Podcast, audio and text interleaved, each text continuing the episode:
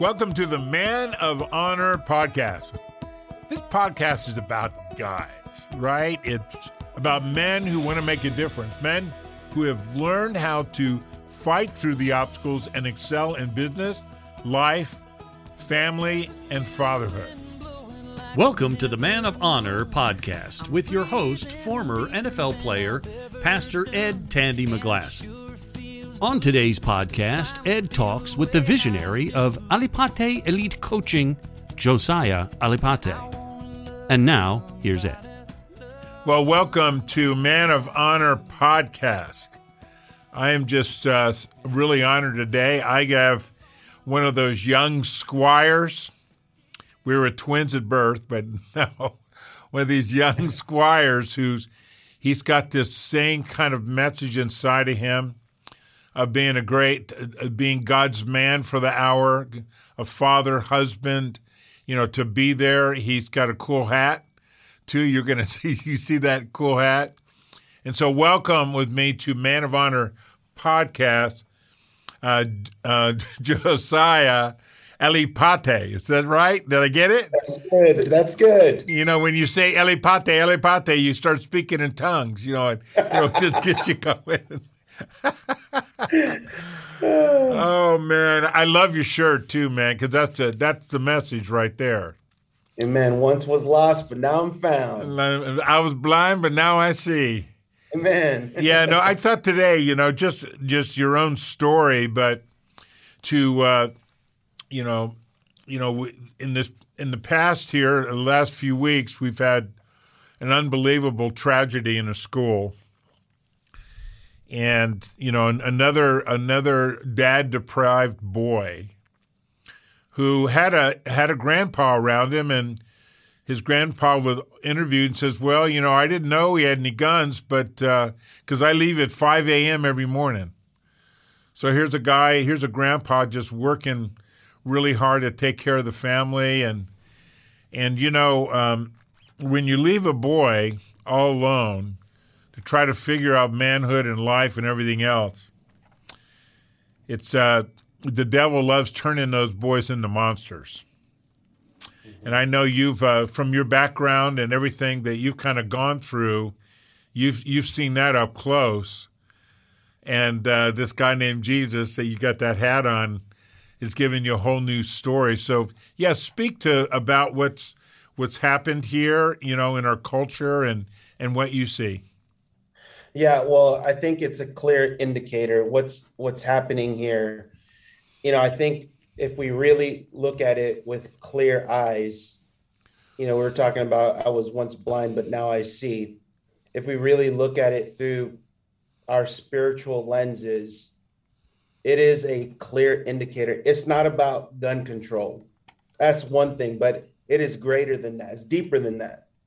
This is this is the result and the effects of homes, of families that have been broken, and of men who have been orphaned without mm. a father. Mm. And so this is the result of going through life lost. Mm. And uh, and we can, you know, the surface level we can look at, you know, we, we might think it's oh, it's gun control or it's it's the left versus the right. This is broken families. This is the result of broken men who've grown up in a culture where we've deemed it okay to just no longer take responsibility um, and really and really uh, you know we live in a culture where relationships are frivolous marriages have become something that is just the flavor of the month, whether I decide to stay around or mm. not. Having children has become something that's a burden to many rather than it being a, a true gift from God. And so I see that these are the results of of uh, of a uh, of of course uh, men who are deprived who don't have uh, the the guidance of a father, but deeper than that, obviously, uh, a, a, culture and a nation and a people who um, don't know God. Mm, man, it's so well said. You know, I, I thought it really interesting that we've had this, um, without pointing blame on anything, you know, culture will begin to manifest symptoms of big problems. I mean, we, we, we ran out of baby food, right? We got uh, the Supreme Court decision that's uh, probably time this podcast come out, it's going to be out. We got uh, just uh, this murderous kind of thing happening, you know, through a, a boy who shoots his grandma and and then um, turns his rage on, you know, kids. You know, just because uh, the enemy wants to absolutely destroy families, and the way he gets at men and girls, but we're talking about men today, is that you pull that guy away from his his family mm-hmm. right? His dad, that identity piece that every father has, whether they know it or not. They have an ability to speak life into his son so his chest goes out, or he can be absent and not there, or demean or abuse that son, and he he turns into just uh, the worst part of what a man can be. Yeah. Now you now you uh, tell us tell us a little bit about your story and how uh, you came about. Uh, you know, in this place in your life, I see you got artwork on you, man. You got some cool artwork. That's your story. and uh, I I've never gotten any tattoos. You know, I just uh, I you know it's uh, I just you know, I don't know if I want to sit in a chair and suffer for about two hours. so tell us, Josiah, how did you get this place where you are, where you're this present uh, man, father, you know, ministering to people? What, what did, what did God do in your story? Yeah, so really, my story starts at birth. Um, I was adopted at birth. I was given away at birth. Mm. Um, and so my biological parents, uh, I had my biological mom and biological father. Um, they had um, family members uh, who couldn't have kids. So essentially, my aunt could not bear children. And uh, my biological father, who was a man of his faith, he believed that children belonged to God before they belonged to him, and that that he was just a steward of the children that God had blessed him with. So, after much prayer, my biological parents decided that they were going to give me away uh, to my aunt who couldn't have kids, and I would be raised up as their own child.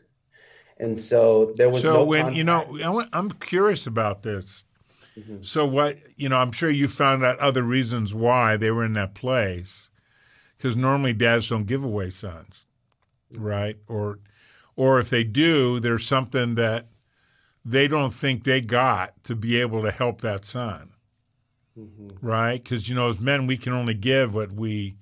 That so. What was the, some of the dynamics that you found about you know years later of what happened with your dad? yeah, really the dynamic was my my father was really a, a, a true follower of the faith. This they gave me I was the fourth son of my family. So mm. they already had three kids before I did came around. So my dad was steadfast truly in his faith. My biological father was tr- truly steadfast in his faith. So this was uh, he wanted to bless your aunt with you. Yep. And so the agreement was that they wouldn't discuss me in the household because of the emotional challenge, because what my mom would have to go through, right? Later, I found out that my biological mom, uh, she would go to work and the ladies at work would say, Hey, where's the baby? And uh, where's pictures of the baby? And she would have to make up excuses about that. That must have been really hard for your mom it was tough. And so the crazy thing is, is I was raised up in my aunt in my adopted family's home as their own child. And uh, for 16 years, I didn't know that I had a biological family. I didn't know that I had five brothers and sisters. Um, and I found out out of anger that I was adopted. And so I did something pretty terrible. I don't quite remember what it was. I was a mischievous teen growing up, and uh, do you think that thought, not having your dad, even though you had a kind of replacement mom and dad, right? So you think not having your birth father there to bless you and name you affected you in your teen life? Uh, definitely. I yeah. mean, I'm I'm certainly grateful for what I received from my adopted family, but I know knowing now what my dad knew about Christ, maybe uh, but but it's all you know it's all kind of crazy because god brought it all together right? I mean life could have been different. It could have affected me differently but the way that it happened turned out just perfectly. I mean i ended up not seeing my family. So i met my family at 16 years old and my father sat us down. He read scripture and he prayed over us. For me that was foreign because I didn't know what this was. Yeah, I, I just I, I'm I'm a mischievous teen who just found out that he has a biological family, five brothers and sisters, a mother and a father, true mother and father, and then they're praying over me, and it's just kind of weird for me. and then all of a sudden, uh, I mean, I had a great weekend with them, but I lost touch with them for about ten years. Um, and so, what do you mean you lost touch? Did it just were you ang- You said you were angry. Did, did that kind of hit you like, you know? It was. It was really confusion. Well, yeah. And I was, and it was, and I was wandering around, and I, and I, and I didn't know, but I subconsciously put up a wall uh, that I didn't want to be around any family, whether it be my adopted family. Yeah, because you, in a real way, it's it's a it's a an emotional betrayal. Yeah. Right. That's what I felt. That's what I right. felt. Because if it was, you know, because in a real way, your dad could have said, well, listen, I'm going to share you with your auntie because they don't have kids, but you're my son. Mm-hmm. Right. And so part of that is that a lot of dads just don't, you know, they did how how good was your grandfather fathering your dad? Did he talk about him much? So my my biological father uh, was the youngest of fourteen oh, children. Man. Wow, that's a and, that's a there's there's a lot of uh, there's a lot of cold winters in that home. and they and and he grew up in a small island of Tonga in the South Pacific. Oh my goodness, really? Oh, there we go. That's what so, that island island skin is all about. That's right. I love Tongan food, man. Oh, but me too. me too. The problem though, it makes big brothers. That's you know? right. you eat that Tongan food, you just grow. there, there ain't no such thing as portion control in our in our, in our culture. That's not in the vocabulary. That, no, no. Do you do luau's at your house? With your family? Have you ever done one? Oh yeah, oh yeah. You just all, all of that. The tear it up, man. Oh, that's that's some good food. And so you're four, you're uh, number fourteen. So my dad, my dad was number was he was fourteen. No, your dad's number fourteen. I'm number four. I'm number. No, four. you're number four, and yeah. so uh, how how was his did he ended up Uh, being raised by your grandfather, or how was he as a grandfather? Yeah, so he, my my father lost his dad at a very young age. Oh. So, so this was, but he was raised in a household that knew the Lord. Yeah, you know, and so I believe that that's what began to shape his faith, is knowing that hey, I I may not have my earthly father here, but God has carried him through.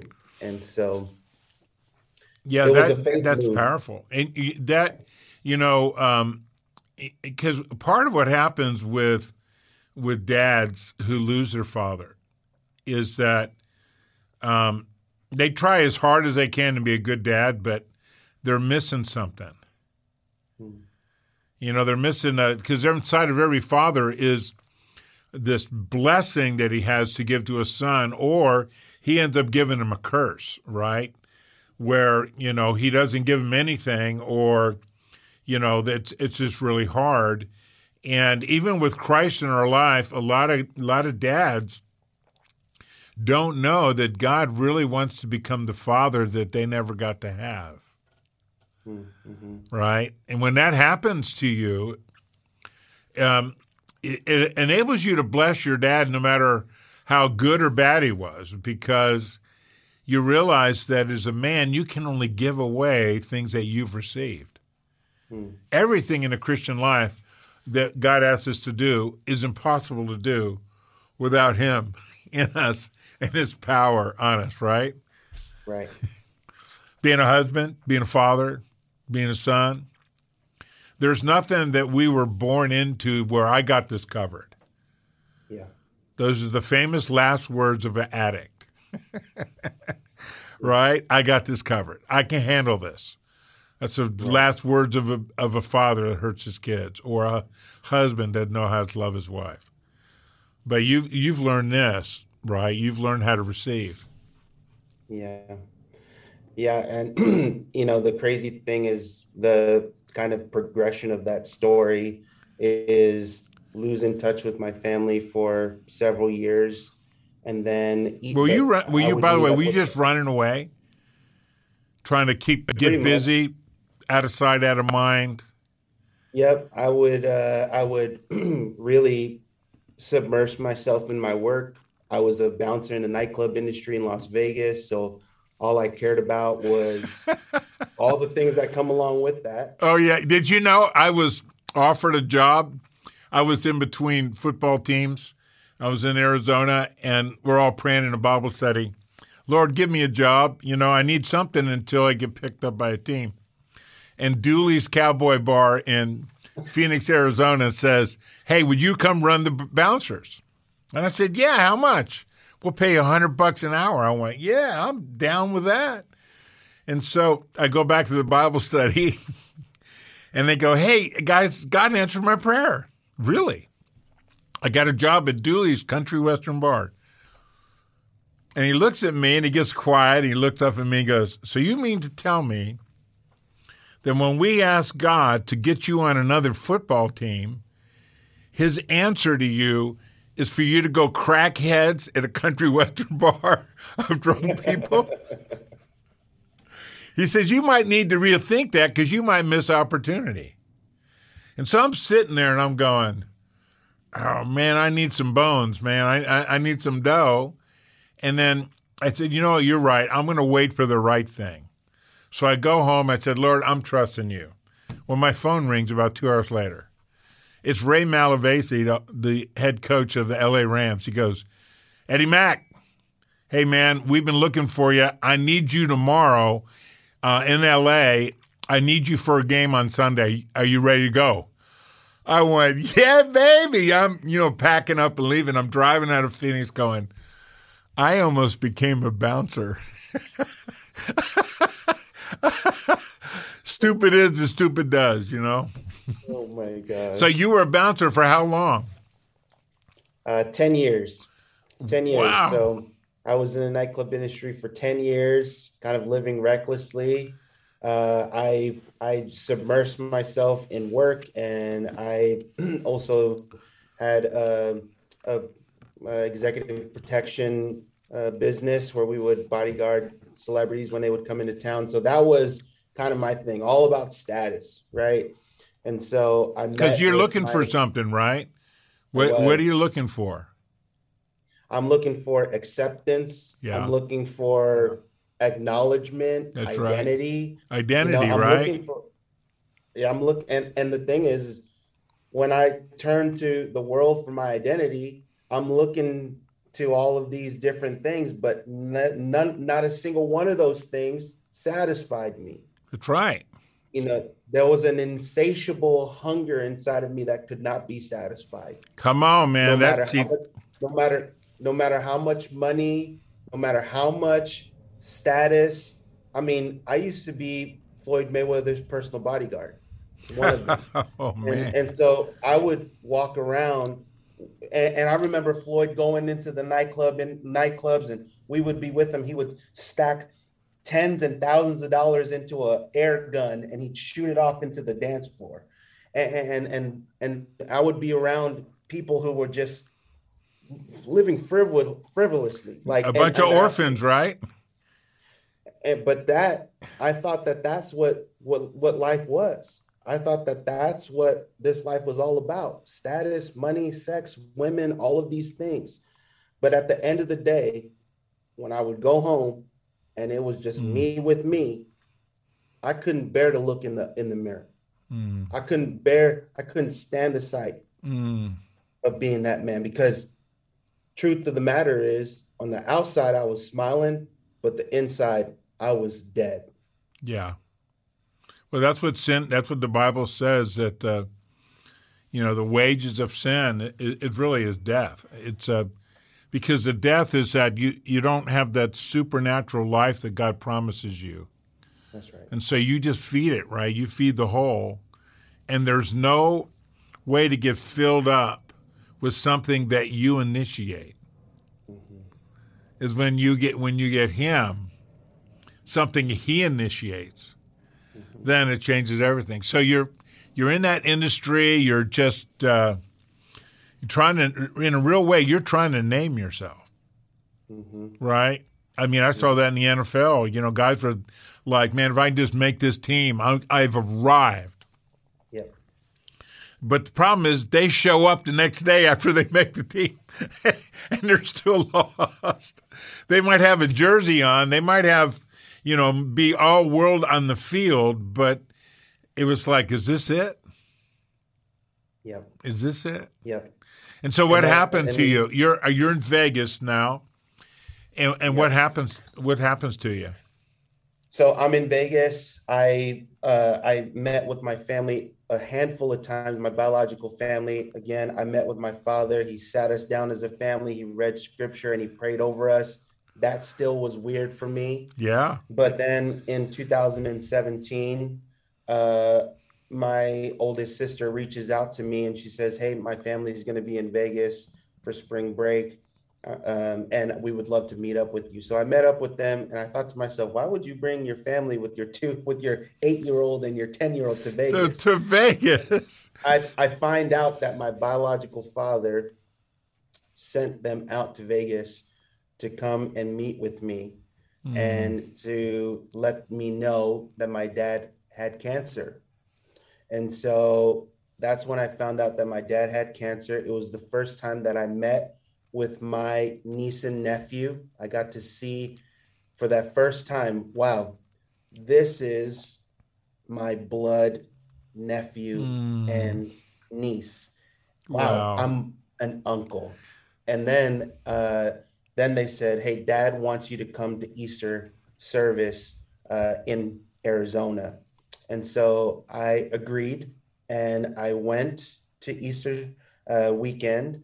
Um, same thing. My dad sat us down. He read scripture and he prayed over us. And he was talking about the the call for each of his children to go out into the world and tell the story. Mm. And at that time, I didn't know what story it was all about, but I found out on Sunday morning when I was sitting in that Easter service.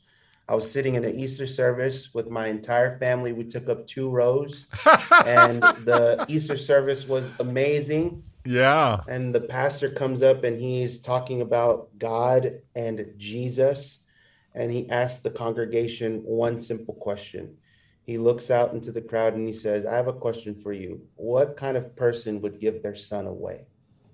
Ah, And he said, the kind of person that would give his son away is the kind of person who had love, who has love for the world. wow. Now, the pastor didn't know it. I was sitting right there next to my biological father, who 33 years earlier gave me away in an act of love. Wow. And so, 33 years of anger, of frustration, of running away and being lost, uh, it disappeared in an instant. And I knew then and there that I was called to be there. So I gave my life to Christ. and it was the most incredible moment of my life, of course. But that doesn't end there. 10 days later, I lose my dad to cancer. So, uh, the most incredible moment of my life, right next to the most devastating moment of my life. And the crazy thing is, is in the amount of time that I spent with my biological father over the course of 33 years was less than three days. Less than 72 hours I spent with him. But by the way that he lived, he led me to Christ.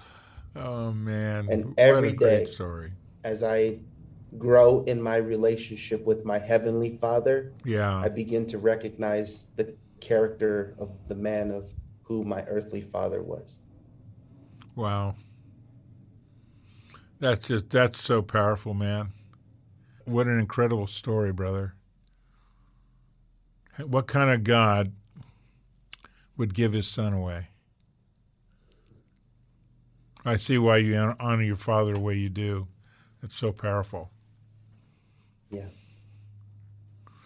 And so, what are- what have uh, what are some of the things that God's kind of deposited in you now, and and kind of what are you doing? And what are you doing with this uh, new identity? And you know, you're you're uh, probably transitioned from the bar life there. I mean, what are you doing?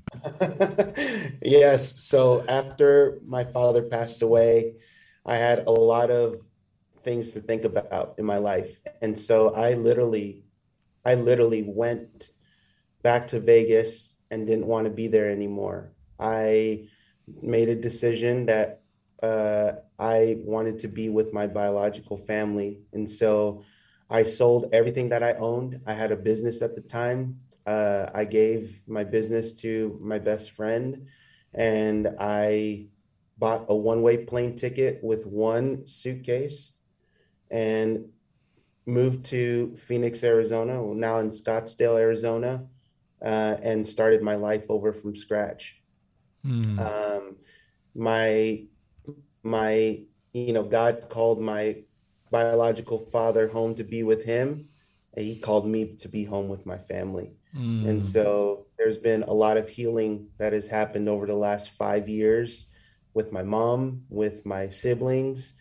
Uh, it's been incredible. Um, I immediately got plugged in to my local church while I was here, and uh, and I made a decision that I was going to do all that I can to give my life to Christ. Uh, at Mm. that time, I was 358 pounds. The first thing on order was to get my health in order. I ended up losing 150 pounds. no, really? Yep, I lost 150 pounds, started a, a health coaching business, um, and God has blessed it. Uh, in the process, over the last four and a half years, I've been able to assist about 2,000 people in getting their health in order. But the cool thing about it is, uh, I talked to my pastor and one time, and he said, "Hey, how's it going?" This was in the early stages of my business. I said, "You know, I'm helping about." A few hundred people and he said you know you're helping more people than some small churches. And so i recognized that that was going to be my ministry field. And so i uh, a lot of people think that i have uh, yeah i have a business but it's a it's a it's a ministry. It's a ministry that's disguised as a business. So i'm heavy in marketplace ministry. While a lot of people come to me for physical health uh, they get a heavy dose of jesus while they're at it Well, I mean that that's yeah, that's the best way to get a body to behave. That's right. So what is uh, what is your uh, so the real coach Josiah on Instagram is part of your your training uh, program. yep. So I have a, a health and and uh, and business. I do health and business coaching, but also, you know, a crazy thing too is uh, as I've been serving also vocationally in my church. Uh, I've been a, youth pastor at my church for the last two years. Uh, and recognition of what's occurring inside of the church prior to knowing Jesus, I did a lot of work in personal development and emotional intelligence. And so while I did a lot of work in that field, I recognized there's a lot of emotional intelligence out there in the world, a lot of personal development, but zero acknowledgement of the God who created them. Come on. And then I go and then I go into the church and there's heavy biblical knowledge or heavy spiritual intelligence, but zero emotional intelligence. So we have pews of people who are filled with God and knowledge of who he is, but no zero ability or or knowledge or self-awareness to be in relationship with people. Mm. So uh, what I've been doing with students in the youth ministry is helping awaken them to not only who God is, but also the self awarenesses of the roadblocks that have gotten in the way, uh, you know, that have that have really stopped them dead in their tracks. And so, my big mission is to help equip the church to effectively minister and disciple, so that we don't have pews filled with people who are in holy huddles. There we go, Um, man. because Matthew 28, right? Go therefore and make disciples of all nations, That's right. baptizing them in the name of the Father and of the Son and of the Holy Spirit, teaching them to observe the things that of which I've taught you, and behold, I will be with you to the end of the age. That is the Great Commission that we all know. And we can't continue to be, and this is a thing too. And, and I, also I, I notice, of course, teens who and I live here in Scottsdale. So by the way, I don't match with Scottsdale, Arizona. Right. like at my church, I don't fit in. I don't fit in. I'm like a let me just explain like this. I'm a raisin in a bowl of rice church. Okay. That's that's what it looks like. And so here in Scottsdale, Arizona, it's it's a very like it's a rich area of town, but people go to church and families are matching and they look photogenic and they're driving their nice cars. But the thing is, I'm working with these teens, and these teens are dealing with drug abuse. Oh, they're in trouble. abuse. They're they are in trouble. And the and there are a lot of those daddies. They're getting their name from their dollar or their house or their hobbies or their Yeah. vacations, and their children are starving. Yep. And we think we think, oh, well, this family's great and they're successful. They live in a massive house and all of these things. But one, either the fathers are having, or not, they're not even showing up to church. First of all, Mm. right? The the mom and the kids are, but dad's not. And the excuse is, well, dad's got to go out and be the breadwinner. Now, I I get that. I understand. As a man, I understand the role of being able to provide for your family, but at what cost That's right. are you going to spend your life away from your family? Hmm. At what cost? You know, especially if you don't have a solid foundation of Christ. That's awesome, man. Do you have a website for? Is it the Real Coach Josiah? So the website is in uh, is constantly just uh, in development right now. So uh, I really just direct everybody to my social media. Okay, time. no problem, man. I I feel you on that. You just got to get like a a twelve year old to uh, uh, do it for you. Oh man, that is awesome. So how do how do people get a hold of you if they need some? It's kind of like you do whole life coaching. Mhm. And you know, there's also a tremendous market for a guy to help fathers in their local church and community learn how to connect with their kids. Yes. Well, and currently, uh, you know, a few things that I'm working on is a family workshop uh, that's Christ centered, but also brings in uh, emotional intelligence Yeah. so that families can be brought together. What we recognize is a lot of people don't realize this 80% of seminary graduates uh, fall out of vocational ministry within the first two to five years That's right. uh, a large percentage even of executive pastors don't make it to retirement a lot of it occurs because of just awareness self-awareness right how do i mismanage emotions right Yeah, these and when and your if, I, if your identity is parked in your pulpit, mm-hmm. or your ministry or your car or your house or your money or your job or not having a job or in your addiction, if it's not parked in God as a father and you being an adopted son, Amen. that that identity is going to fail you. And then, like you discovered, you know, being in Vegas trying to fill the hole, right? Yep. You know that song "Graves Into Gardens." That oh man, that that first that first verse says, "I searched the world, but it couldn't fill me." Man's empty praise and treasures that fade were never enough. Enough. Never. But you came along and put me back together.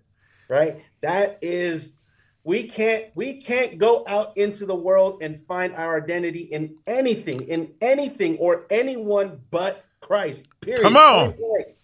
Point blank. That's, That's it. it. Molly, that Molly Skaggs, you know, she's a her a daughter of Ricky, who's a great friend. Ricky Skaggs, great friend of mine. And when she sings that, well, I hear that song, man. I'm just that's like my that's like my pre-preaching song.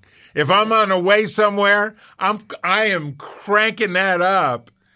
You know, because the truth is, he's you know, we were dead in our transgressions and sin. We were graveyard dead. Amen. We weren't like mostly dead. we were graveyard dead. And while we were still yet sinners, Christ died for us. Amen. And that's hope for everybody. That is, man, it's been such an honor to to hear your amazing story. What kind of father gives away his son? That's the title, by the way, man. We're gonna. That's what we're gonna put on there. That is so powerful. I well, right now there there are people listening and watching to these two crazy brothers online. Because man, if you get Jesus in your life, you're gonna get a little crazy because you're gonna do things and hear things and experience things that you didn't think were possible. That's right. Right. Even turning That's around right. a a story and how God t- grabs the heart of a, a, a kid who's running away because he's discovered he was given away, and God uses all of that. So, by the way, He took you through that story so that you could reach every kid that was given away. Amen. And there's just hundreds and hundreds of millions who never knew their daddy. Wow, it's going to be big harvest, brother. Brother is.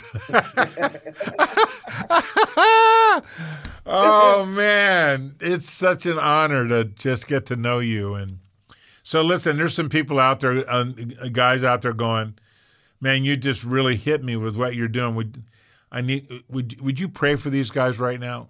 Yeah, absolutely. Hmm. Mm.